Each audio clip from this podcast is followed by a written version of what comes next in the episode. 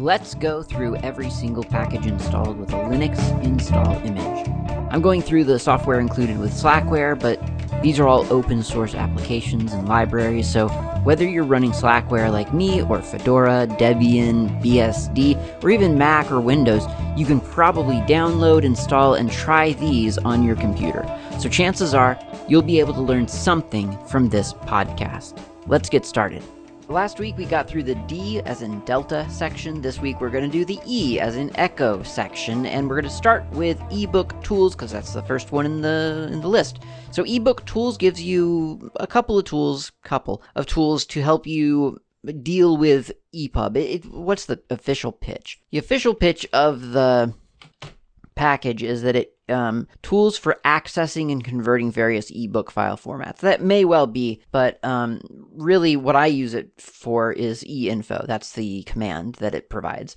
There are three header files, epub.h, epub underscore shared.h, epub underscore version.h, and I imagine you could do a lot of things with those header files. There's also a, a library libepub.so. So I'm sure that would help a programmer use these, you know, like definitions of EPUB and construct EPUBs. Honestly, I have been, well, when I first started making EPUBs, I just made it myself. Like, it's not actually that hard, which is a beautiful thing about EPUB. Uh, you remember in the previous episode, possibly I was talking about DJView, DJVU, uh, and how kind of not easy it was to make compared to, say, a comic book archive where you just dump a bunch of pictures in a folder and say that's that's an archive now. Um, I mean, literally, you just zip it up and call it a .cbz, and it become it is a comic book archive. Then, really, really nice. Um, I mean, the the images that you dump into a folder need to be uh, sequential. Uh, you, you know, you have to give them uh,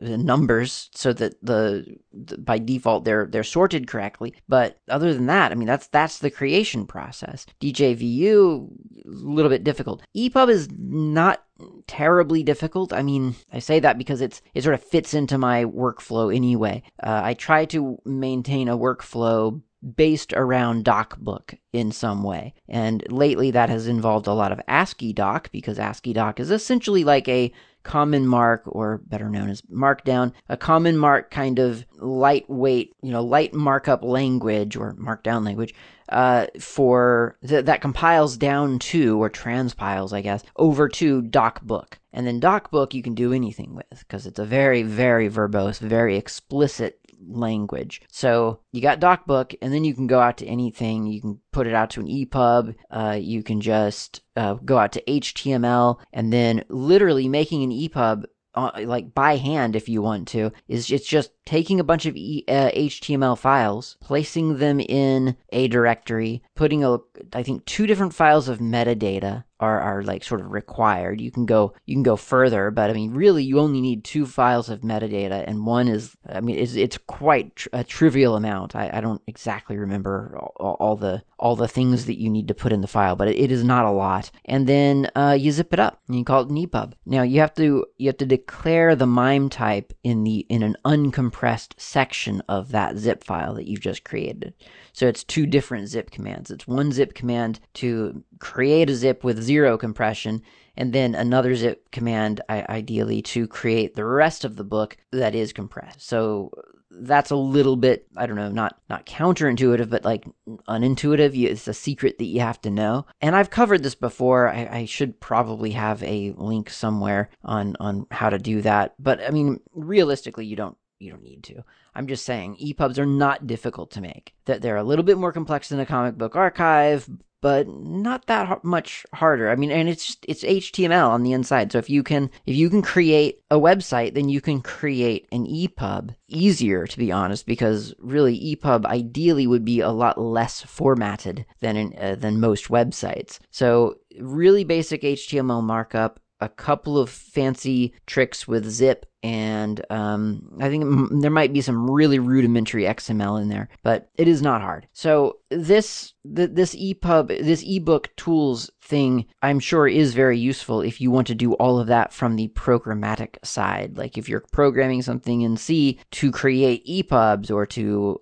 uh, look at them and and you know parse them and spit them out so that they look nice, this is probably very useful. For for people who are not doing that, the little I guess it's probably a demo application or something. It's called eInfo, and uh, it's it's just it gives you all the metadata about the book, a, a book, an EPUB file. So here's eInfo, and then I'm going to do um, a path to an EPUB that I literally just bought this morning, actually on Humble Bundle, because there's a Java uh, programming Humble Bundle. And so here's um, einfo to javachallenges.epub, and it gives me about a screen full of information. So it gives me the file name, like where it exists on the s- system. That's just like confirmation of what you're looking at. And then the root um, sort of definition of what you're looking at oebps slash package.opf. That's application slash oebps dash package plus XML. Title Java Challenges 100 plus proven tasks that will prepare you for anything. Creators Michael Inden. Uh, identifiers you are in colon ISBN colon 978-1-4842-7395-1 and so on. It also gives you the reading order, so it's not file names, but it's like it, it tells you like if you open this up, these are the the the chapters and sections you are going to journey through in this order. Uh, and predictably, it's like, you know, front matter, chapter one, part one, chapter two, chapter three, four, five, six, seven, part two, six, seven, uh, eight, nine, ten, eleven, and so on. So um, it, it's pretty predictable. It's, it's all just sort of, you know, sensible. But it, it you know, it, it, depends on how people name their files uh, as to whether it's actually that obvious. And then there's other stuff too, like the cover. Well, that's in HTML slash cover.xhtml. Table of contents, that's in uh, a different uh, file. Body matter, that's over here in this different file, and so on. So, um, yeah, it's really useful, kind of just it's information about the book. It's it's metadata, it's data about the data. And the thing about that is that you know you can get this information by opening the EPUB, but what if you don't want to open the EPUB? And I will I will say that a lot of EPUB um, openers, a lot of EPUB readers, they seem to, and I don't know why this is, but they a lot of them seem to assume that you want to create like a a standing library for the, you know, like I don't know how many PDF readers, none in my experience, but I I'm sure there's a there's a version of this, but I mean, how many PDF readers assume that you that you only want to open a, a book out of your PDF library, like you know, you, a, library, like a library of books, not a coding library, but like you know, usually it's just like throw me a file, I'll show it to you. But EPUB readers, a lot of them just seem to want to insist that you have a stash of ebooks uh, of EPUBs, which I mean I do, but I, I don't always. I, I like to download EPUBs and then look at them, and then maybe I'll add it to my my my my little ebook library. Maybe I won't. Maybe I want to file it away somewhere else. Maybe I don't care about it. Maybe I just want to get rid of it. It it I, I don't like that a lot of EPUB readers seem to just insist that it's the uh, Elisa or Amarok of of ebooks. If you take my meaning, you know, it's like oh you you must have a stash of all of these books, and I, I must show you a gallery of the covers and so on. Sometimes that's just not the case. So eInfo gets around that really easily. Although, now that I'm on the subject, there's a great Firefox extension called ePub Reader that um, is really great. It, it, you can just open up an ePub right there in Firefox, which feels pretty natural because it's HTML. And there's a tool, a hidden toolbar at the top and a hidden toolbar at the bottom. That's the only, I would say, unintuitive thing. Um, and it's it's really easy. You just open it up. It doesn't it doesn't have any kind of concept of let me show you all of your book covers so that you can choose which book you want to open. It's just you throw it a file, it opens it and shows it to you. It's very nice. So I, I do recommend that one um, if you are looking for a quick e, e, EPUB reader. But if if you're just looking for an easy way to just check out a, a, EPUB file that you're not really sure what it is, eInfo is great. Now, if that metadata doesn't exist in the EPUB, eInfo fails miserably or it doesn't fail, but I mean, you, it, will not give you the information that you'd hoped for. But that's not really its fault. That's the ebook publisher's fault. And it, it's easy to, like I say, I mean, EPUBs are easy to make. Uh, so it is easy to make an EPUB without all the right metadata. It really is. Um, just like it's easy to make any kind of file without the right metadata. It's like that extra step, which, I mean, admittedly is kind of bothersome and painful sometimes, but uh, that's just the burden of digital content, I guess. Next package in the list is editor config, and this is a really this is a great project. Editorconfig.org is the homepage. Uh, well, I guess we should first, really quick, look at what's in the actual package itself. Editor config dash core. So this contains uh, the editor config command itself, and then a bunch of CMake files. Uh, looks like two different header files, and uh, there it is, a library file. I can't for the life of me understand what the editor config command actually does. If I do a which on, well, if I do a which for editor config, it's in user bin. Okay, so if I do a file on that, it tells me that it is a, oh, Darn it, that's a symbolic link to, okay, there we go, to an ELF binary called editor config. If you do sort of a dash dash help for uh, uh, editor config, then you get four options. The two of them are throwaway.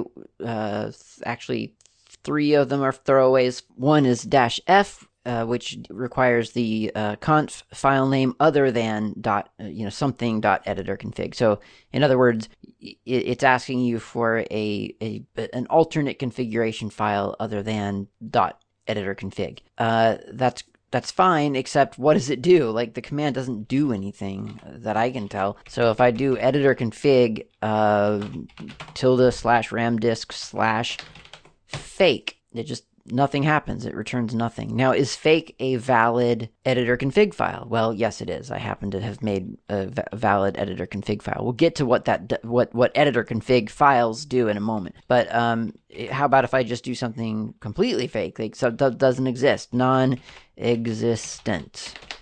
Uh, it's fine too. It returns zero. So it it will take fake file names just as happily as it will take true uh, existent file names. I could also just put a string of letters and then it gives me an error. It says input file must be a full path name. So as long as it's a path name, whether or not it exists, doesn't care. It's going to return zero. If it's not a path name, then it returns one. Is that is that the feature? Is that what this is for? I really don't know. So um, maybe the point is that I point it at fake and then give it a version number because that's the dash b specify version used by devs to test compatibility. Okay, it doesn't really tell me what the version is, but I'm assuming it's saying that the version number of of a, of a of another editor config release. So let's just go with 0.1. So dash b as in beta 0.1 and that returns the name of the path, the file, the path name, and then the option dash b and then input file must be a path name. So it's it's interpreting my version number as a as an input file, which it isn't. Uh, and so, yeah, I don't know. The the command doesn't seem to function in any sensible way. So I don't know what that does. Editor config itself, though, is a project that is intended to create a, a specification for IDEs, or I shouldn't say specification, a preference, preferences for an IDE. So let's say, let's say that you're programming in Python with a bunch of other people. Classic problem with Python is that uh, some people use tabs and other people use spaces, and Python does not know, it, it knows the difference too well. If you have indented with spaces and then someone goes into your code and indents with a tab, that breaks Python. That confuses a lot of people because you go into Python, you look, everything's indented correctly. What's the problem? There's some number of invisible white space over here, and there's eh, eh, the same amount of white space over here. So, how is that a broken issue? Well, if you know what to look for, or rather if you know that the problem exists you may you may poke around and discover eventually that oh those these are all spaces that one's a tab. That's why python sees this as some kind of broken um, indentation. So that's really annoying. And it's, it's not something that necessarily everyone has immediate control over because if your editor is swapping out has it programmed to, to to to look at four spaces and swap it out for a tab automatically that's a convenience function of some editors and the reverse is also true for some editors hitting tab gives you four spaces rather than the same width of four spaces, a single width of four space. So that can be really problematic.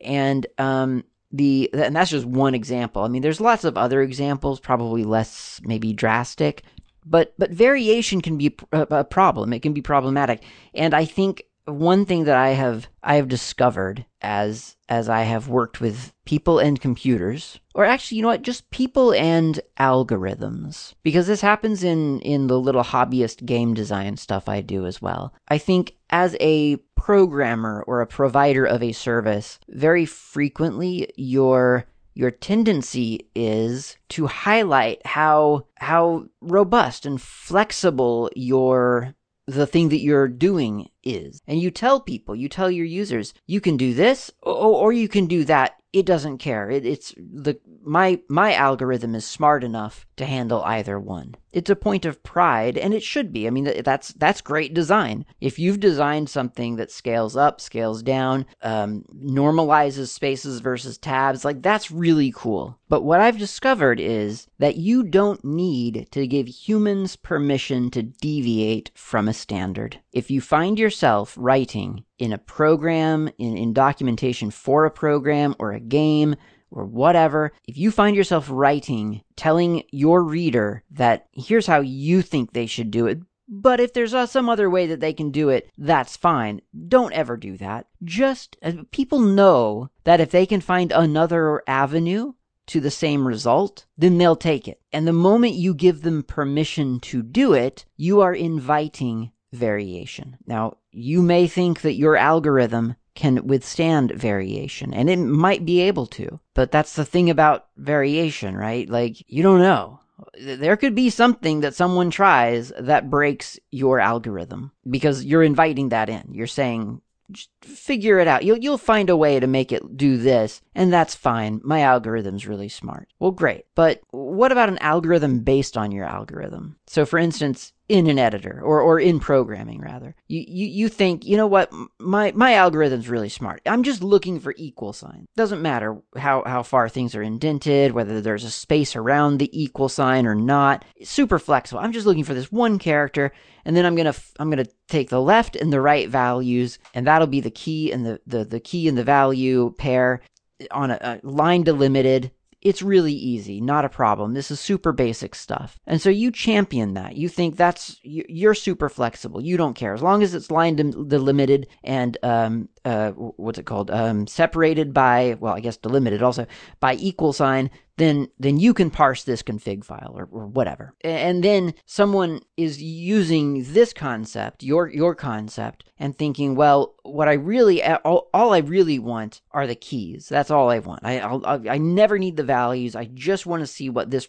these users are using as keys so that I can do a thing and it'll do a different things. You know, so fine. Well, that person thinks I will. I, I, this will be super easy, and I'll just use. I'll, I'll I'll I'll look for the the start of the the word, start of a start of a line, all the way up to the first equal sign. And that that'll be the key. I know this always. Well, what that person didn't know is that you is that you've not written a specification and and, and as long as the line has an equal sign, it's fine. So some people are indenting things, some people are are not indenting things, some people are putting I don't know equal signs in their keys, I whatever, right? Like all there's mayhem. People are doing whatever they want because you said they could. And now people trying to parse the thing that you've sort of kind of defined are all of a sudden having to do five times the work to account for all the different variations that are possible because you're you you didn't specify what you need precisely enough. And in it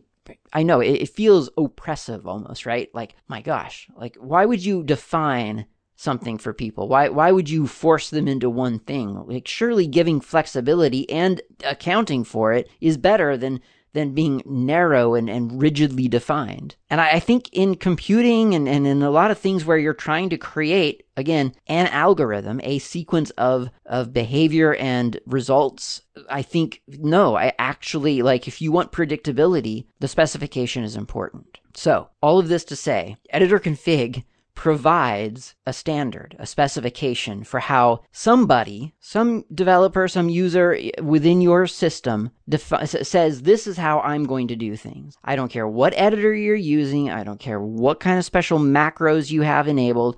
I don't care what you feel like doing. If you want to conform to the thing that I've started, then here are the rules you need to follow. And better yet, here are the rules that your IDE, that your text editor can use to help you conform. So you have things like it's a simple file. It's INI, so it is it is a, a square bracket to apply to certain things. So for instance, square bracket asterisk square bracket would apply to everything in a document. End underscore of underscore line equals LF. That's a Unix style new line character at the end of every line. And a final, if insert underscore final underscore new line equals true, would insert a final new line at the end of every file, which is a f- relatively common uh, requirement. Like YAML actually, I think it is it an error or is it just a warning if you don't put a, a an empty like an empty space at the end. And I think there, what is it, Nginx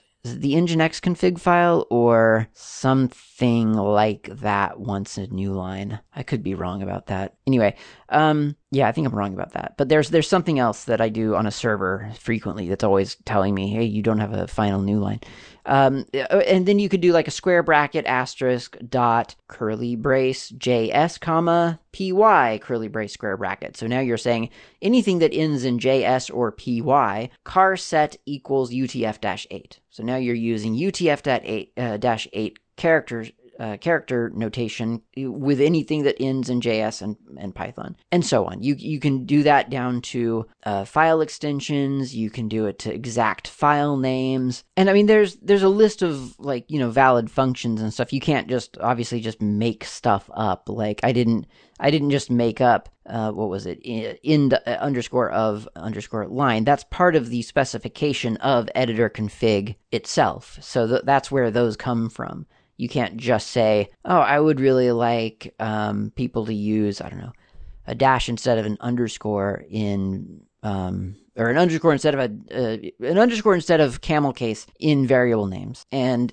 you know, you can't just make something up and just say variable name use underscore equals true. Like that won't work. You ha- there has to be a function for that, and there may well be. I don't know. I haven't looked at the whole specification of the the of the file format, but um, that's the that that's the configuration file and you would then distribute that to all of your developers, all the people that uh, are working on your project. Or if it's uh, just something online, you might include this with your source code so people get it. And then ideally, people can use a editor that uh, conforms or that that um, that uses itself editor config, and that's kind of the trick. Um, so a bunch of them do it anyway, like um, Builder, GNOME Builder, or I don't know if it's called GNOME Builder, but Builder it, it's it's associated with GNOME, and I think I want to say Flatpaks or maybe Podman, something something containery, I think. Um, that that uses it. Gitea uses it. G I T E A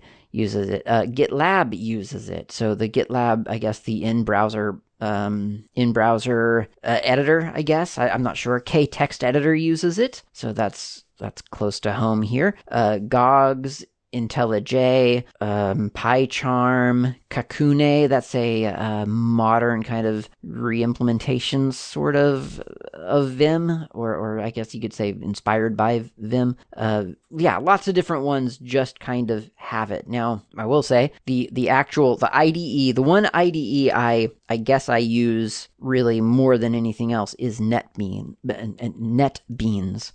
Um, and and NetBeans does not use it. Although there's a plugin apparently for it, so I, I need to start doing that. I guess uh, I need to download the the plugin and start using that. So there's Atom, which is now uh, dead. So what's it called? Um, Proton? No. Um, Pulsar. Pulsar editor is the new Atom editor. So th- that has a plugin apparently. Uh, Eclipse has a plugin. Emacs apparently has a plugin. Geany does. gedit, jedit, NetBeans, Note, Notepad++.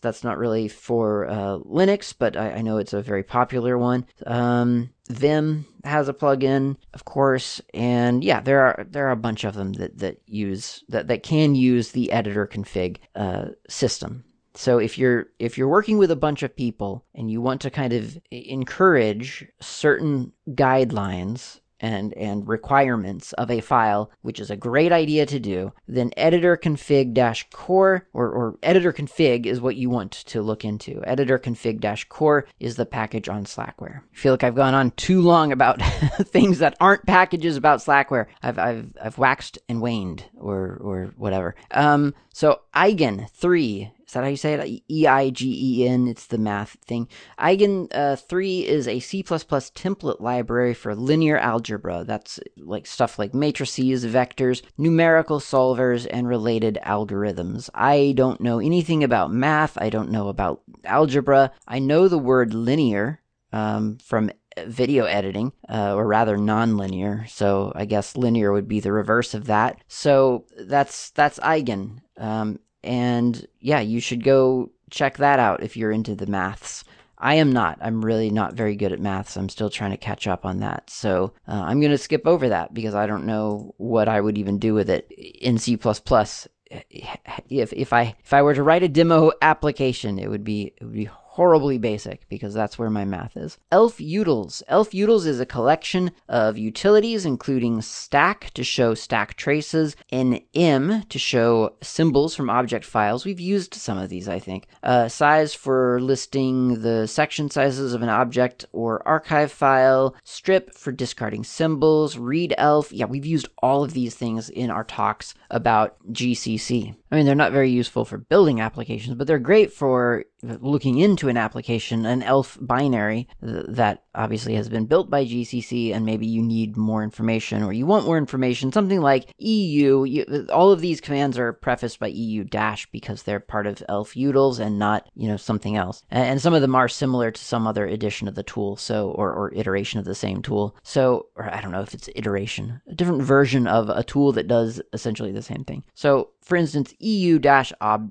object dump object dump eu dash obj dump space dash dash disassemble. That displays the assembly code of uh the the the binary the the elf executable that you're looking at. So uh, for instance let's do uh, eu object dump dash dash disassemble dash uh, slash user slash bin slash editor config dash zero dot one two dot five. Let's see what we get from that. A uh, whole bunch of output.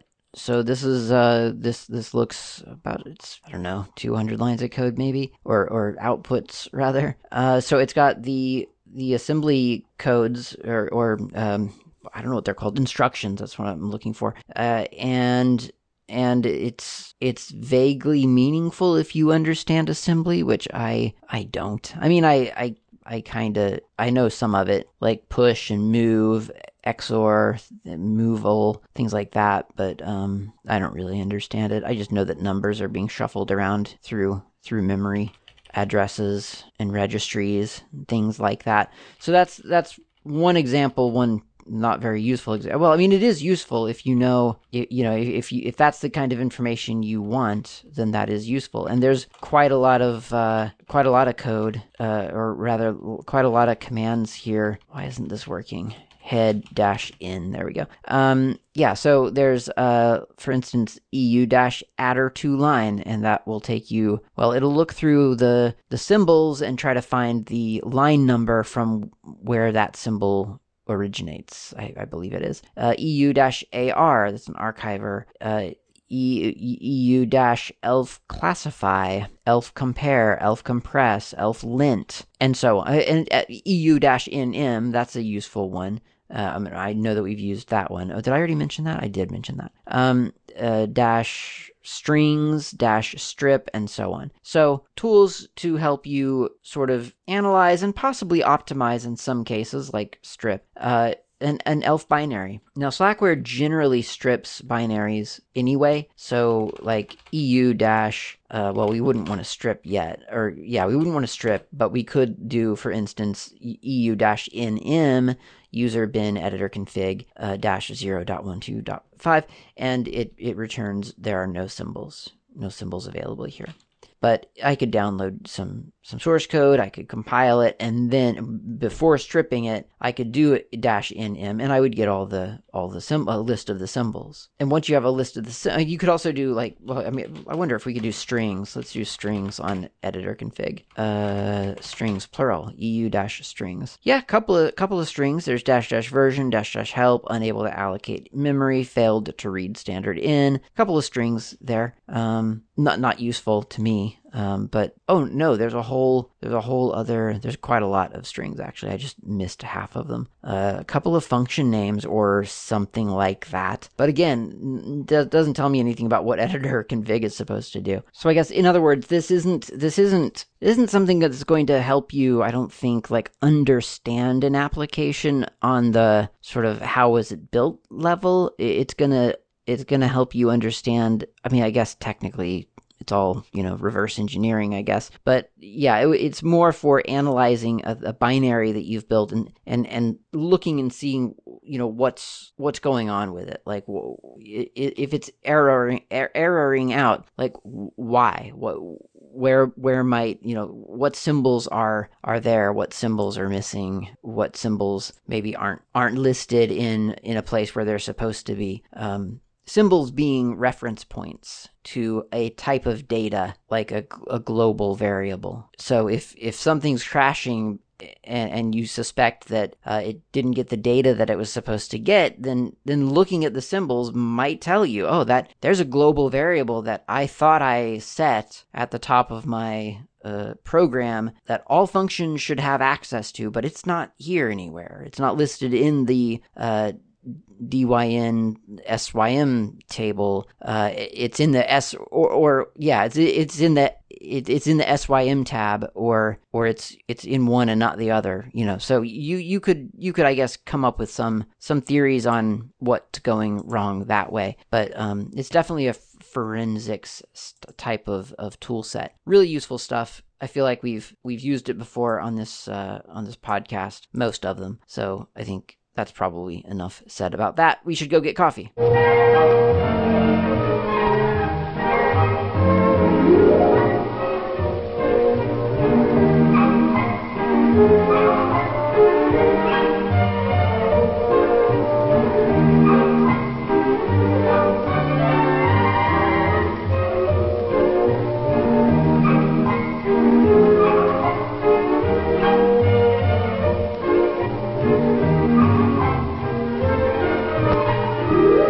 Who doesn't love a good cup of coffee? I mean, I sure do. And I am sitting here with coffee looking through Mastodon posts that I have forgotten to mention. Uh, actually, there's only one. Uh, well, I mean, there's probably more, but but the one that I've th- that I remember that I forgot to mention is from Hacker Defo. He says uh, re- regarding episode 516, Plasma Vault offers a nice GUI uh, and KDE integration for CryFS. Good to know. Didn't know that. SiriKali, that's S I R I K A L I, is another CryFS GUI that is cross platform and desktop environment agnostic. That is, um, I'll, I'll, just have to insert a link in the show notes to that. It's on uh, a very long string, uh, a, a, name, a name, I believe, uh, .github.io slash Sirikali, S-I-R-I-K-A-L-I. I'm sure a search engine could get you there too. Um, I did take a look at that. That was really cool. Both of the above support other encryption methods besides CryFS. If someone is looking for something even easier, then Cryptomator is another solid choice. Cryptomator is free to use on Windows, Mac OS, and Linux, but not on iOS or Android. Cryptomator.org. So both of those, um, if I recall correctly, were open source. Um, I don't remember there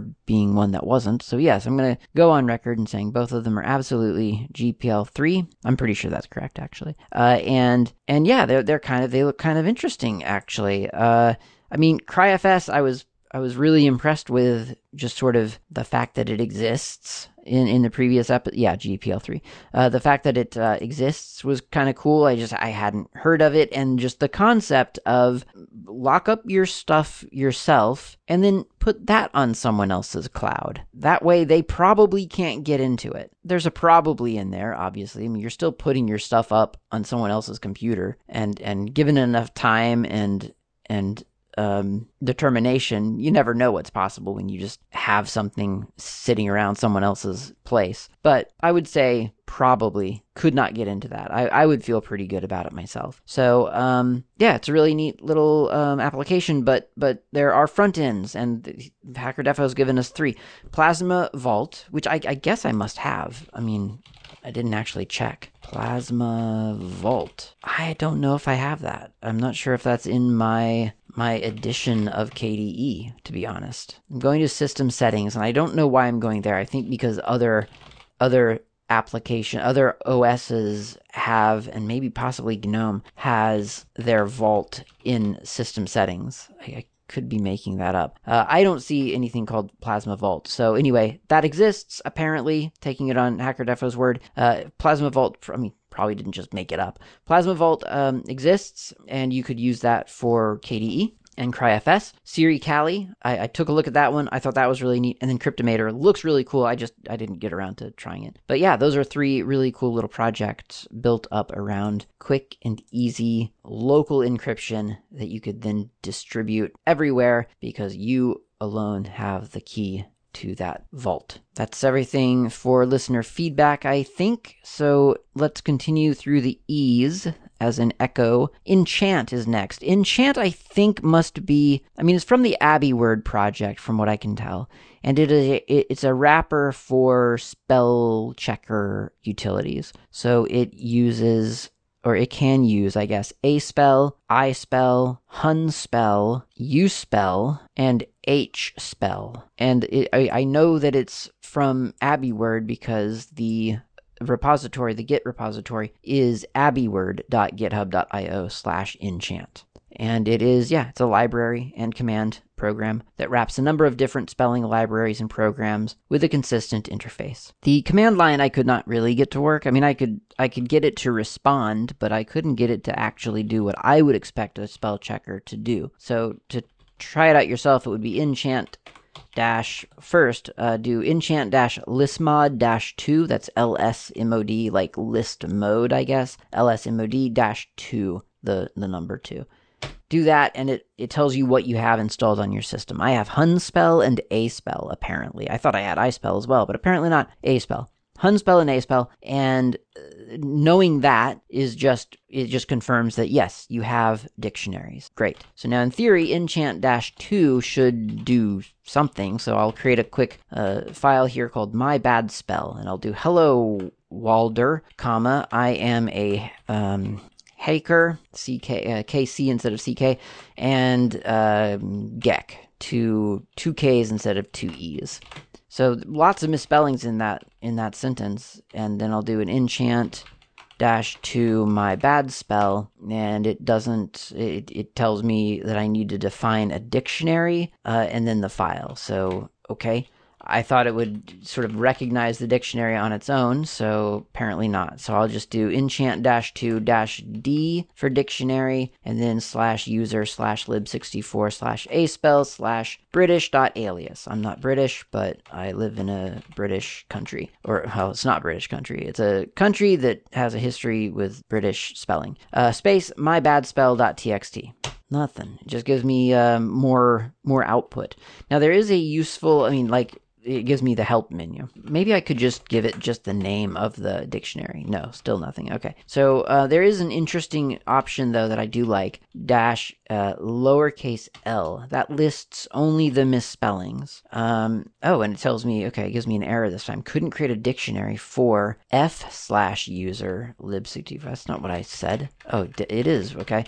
There we go. Maybe that was no. Couldn't create a dictionary for slash users lib64 aspell british dot alias. Okay. Well, dash p says give the u the given personal word list. I I don't have one, but could that be maybe where it would go for a personal dictionary? No, it, it is not. So yeah, I'm not sure what I'm supposed to be doing with enchant that I'm not doing, but it, it, it will not give me sort of like output that makes sense. Um, yeah, there doesn't seem to be a way to get it. Okay, well, now there's a way to do something at least, but that's not what I wanted to do. Enchant dash 2 dash lowercase l to list only the misspellings, and then mybadspell.txt. That lists on a line each word Walder, which should be world, Haker, which should be hacker, and Geck, which should be geek. So it recognized that those are wrong spellings, but unfortunately, um, it doesn't tell me how how to fix them. Now there is a dash I think it's uh, what is it dash something option. I guess I have to look at the help file again,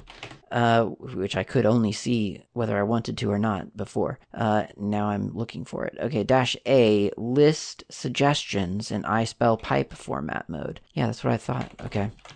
So dash A. So it should be giving me suggestions from aspell, from what I understand, or ispell, but or aspell rather. Um, but it's not. So yeah, I'm not sure. I guess I, I my best guess is that enchant dash two is sort of a example library on how you would call the enchant library were you to be creating a command line tool because that does not do it for me. That that is not correcting spelling. Not the way that, for instance, just calling aspell my bad text uh, does, or aspell dash c for check. Uh, does uh, that steps you through you know that interface that uh, as i said a couple of episodes ago is exactly the the uh, reverse order of of how Emacs does it. It's like A for accept, I for ignore, and, and I for insert versus A for something else. So, um, so yeah, that's that's weird. I don't know what the problem there is, but again, I'm assuming it's just because that terminal command itself not not really designed to be useful. I, I hope that's it because it is it is not useful. Uh, next in the list is eSound, the enlightened sound daemon demon. E sound with a capital D at the end.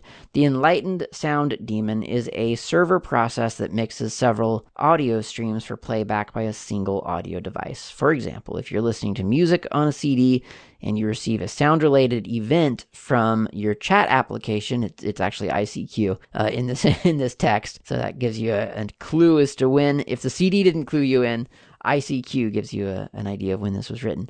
The two applications won't have to jockey for the use of your sound card. This is kind of what I was talking about last time when I was talking about whatever I was talking about. It must not been last time. It must have been the time before. Either way, there was a time on Linux when, yeah, when when two different things were trying to claim the the use of a sound card. The sound card essentially had to choose between which one it was going to let you hear, and that's a horrible user experience. This, for the record, was not well, I, I, I, say it wasn't during my time. Technically, it was. There were there were instances where that would happen, but it was a, a relatively specialized thing. Like I would be running Jack and and then something else. So yeah, it was a little bit different. But um, eSound was an early implementation of this concept of like, well, let's let's provide a little um, a, a a, a, green room, a buffer area for these sound signals to come in. We'll mix them together into one stream and send that stream to the sound card. Thinking of it as like a,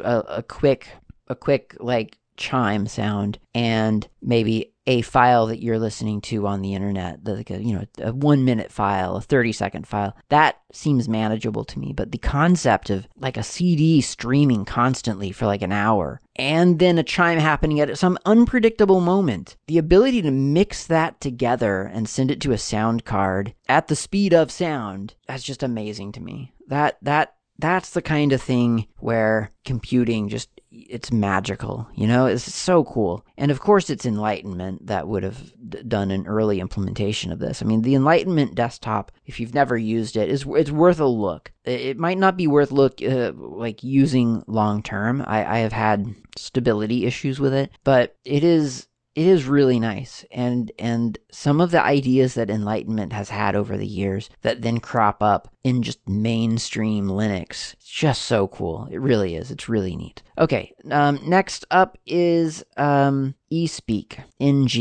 espeak ng is a text to speech application. I'm going to admit it is not my favorite thing in the world. I mean it's a fun thing if you think oh gee it might be fun to hear some like cool retro computer speech like this. This is cool retro computer speech delivered by SpeakNG. But I mean, you have to admit that's that isn't what I would call maybe I don't know user friendly.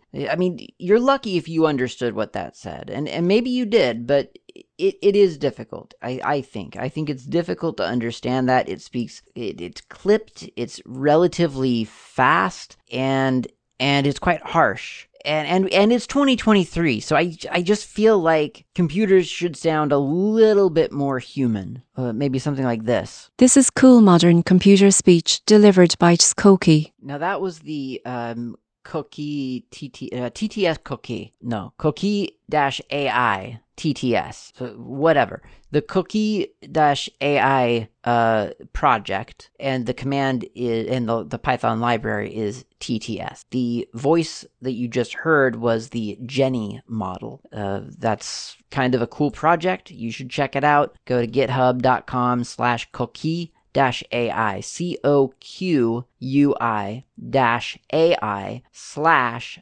TTS all cap uh, TTS is all capitals. Everything else is lowercase. Um, you can use you you can install it with uh, Python 3 dash m pip install TTS. That grabs a bunch of Python libraries, puts it into your home directory, and then you're you're kind of ready to go. You'll see documentation on how to like program Python with it in in the README file. But you can also just try it on the in a terminal. And for instance, you might do something like TTS space dash dash list underscore model. That gives you a big long list of all the different voices, the voice models and the, the, the, the sound profiles that were trained on lots and lots of text and so on. But the, the the nicest one I've found is the one that you just heard, Jenny. TTS underscore models slash en slash Jenny slash Jenny.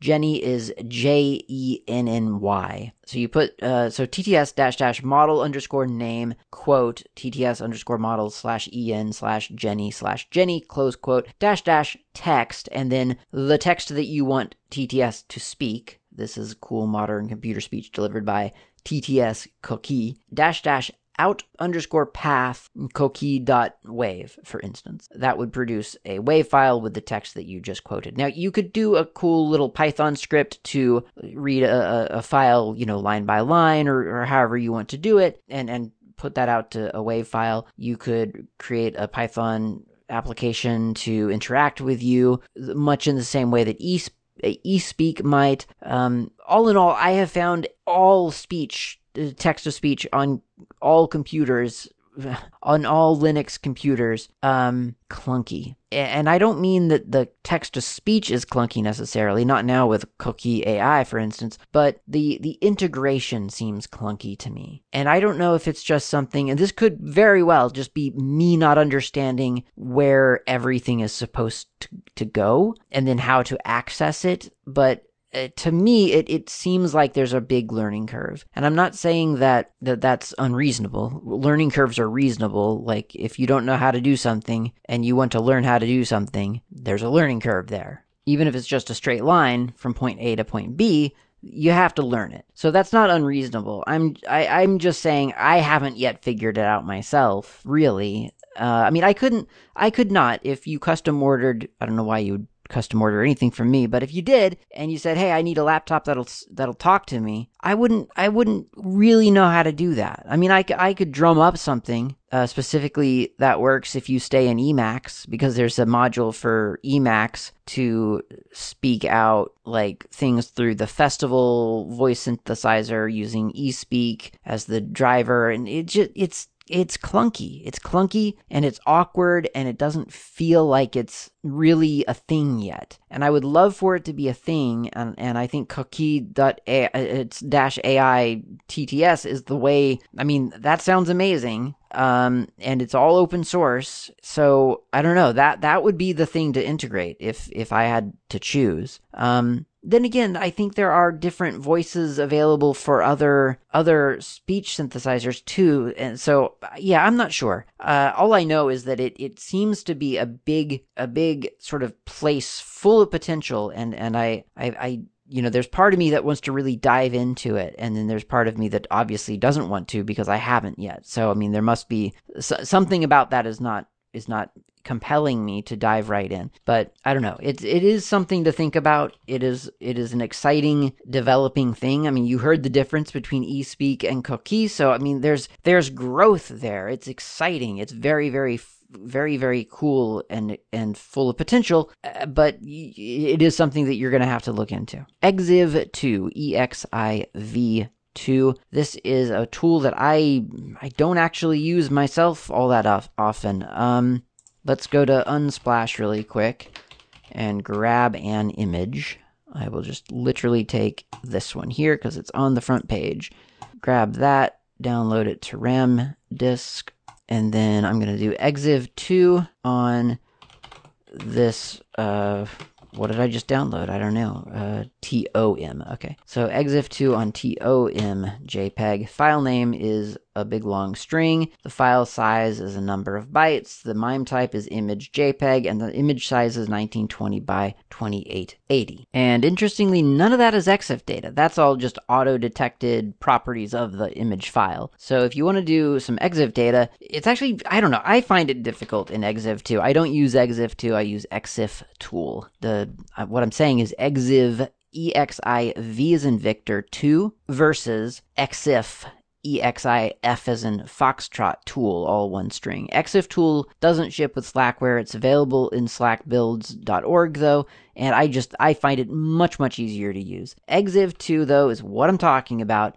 And so exiv 2, the one command I could get to actually work is exiv 2 space dash capital M quote set space exif with a capital E dot photo with a capital P dot user comment U and C both capital there. And then space I don't know car set equals ASCII new exif comment close quote and then the path to the image. That works. And if I do exiv to space image name example.jpg let's say uh, then now I've got exif data so there's the the standard EXIF stuff, camera make, camera model, image timestamp. None of those are populated, of course, because they're they're they're just the they're just EXIF data that, that I haven't given it. The one that is populated is EXIF uh, comment. Now, confusingly, notice the, the, the, the property within the namespace EXIF, the property that, that was modified, that we modified in that command, was exif.photo.userComment. But when you list the tags, and this is this kills me, when you when you list the the, the, the data, the metadata, you get things like EXIF comment. So if you're trying to reverse engineer from the output what might what what you might change that comment to or how, how you could comment change that comment you you would think well exif 2 dash capital m for modify presumably quote set uh, exif dot comment probably right? And then a comment. Uh, and i don't know why the example is car set equals ascii new exif to, what a, what a horrible example that is. Uh, a comment would be something like uh, this is my vacation photo. That's a comment car set equals ASCII space new space exif spa- space comment is a horrible example.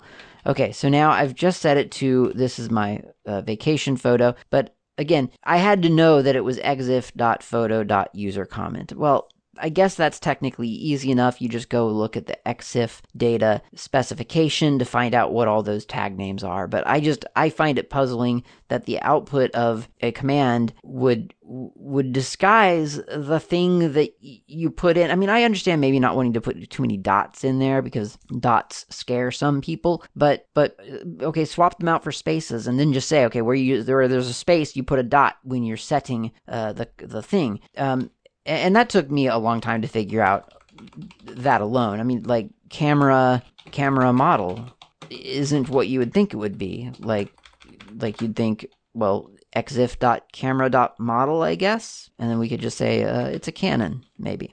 No, that's an error. Um, manipulate the exif metadata of images. That's what this command does, but that's an error. Invalid key exif camera. Well, how do we list keys then? Well, man exif 2 do a search for list. Short answer that that won't give you like a magical list of all the the possible EXIF keys, and that's because there isn't like one possible set of EXIF keys. There's camera manufacturers out there that implement vendor specific tags, and so on. So it's really a mess, uh, all the metadata possibilities of images, unfortunately. And and it's I think it's to the detriment of the user and uh, to the detriment of the tool because uh, this tool is you know unintentionally frustrating. It's not i don't think it's the tool's fault. I think it's just there's a lot of metadata possibilities out there and yes you could write anything to the file but then would anything be able to read that back to you in a useful way? You obviously don't want to encourage or or rather you don't it's probably not realistic for you to want to just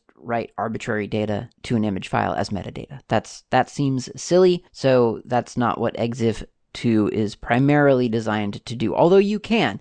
There's a namespace uh, specifically for EXIV, that's E X I V as in Victor, and you could write stuff to that uh, all day. But would that be useful? Maybe not. So the place I go to, ironically, uh, to get EXIF metadata information is exiftool.org, which is a different command. It's it's available on slackbuilds.org. I find it much easier to use than exif2, and I, I would I would recommend installing that. exiftool.org slash tag names slash exif.html is the list of all the exif uh, tags, but it is it's messy. It's me- there's no getting around it. It is messy, me- messy. There's just there's a lot of potential metadata out there, and it's it's a rather strict list of of potential well keys and values because again you want things with like firmware and stuff to be able to read that stuff back to you in a useful way. You want your camera to understand the metadata. You don't want to just throw it random values and pretend like firmware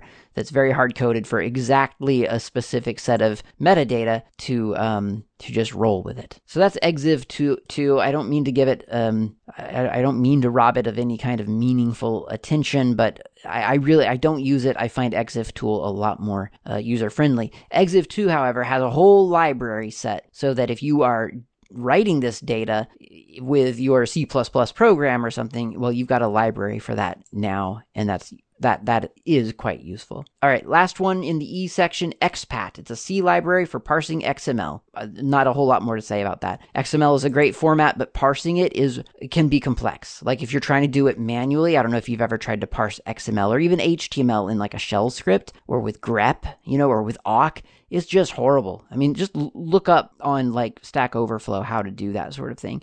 You can do it, it can be done, but and you you'd think it would be easy. I mean, in theory it is, right? You you find the the the the, the greater than and then the less than and the stuff in between those two should be the data, but there are all kinds of exceptions and then there's the attributes within each element and so on. So it, it can be very difficult. So expat making it easier for a C programmer to parse XML. Who's going to argue? Nobody. That's the E section. E as in echo. Done. On to F as in foxtrot next week. Thanks for listening. Talk to you then.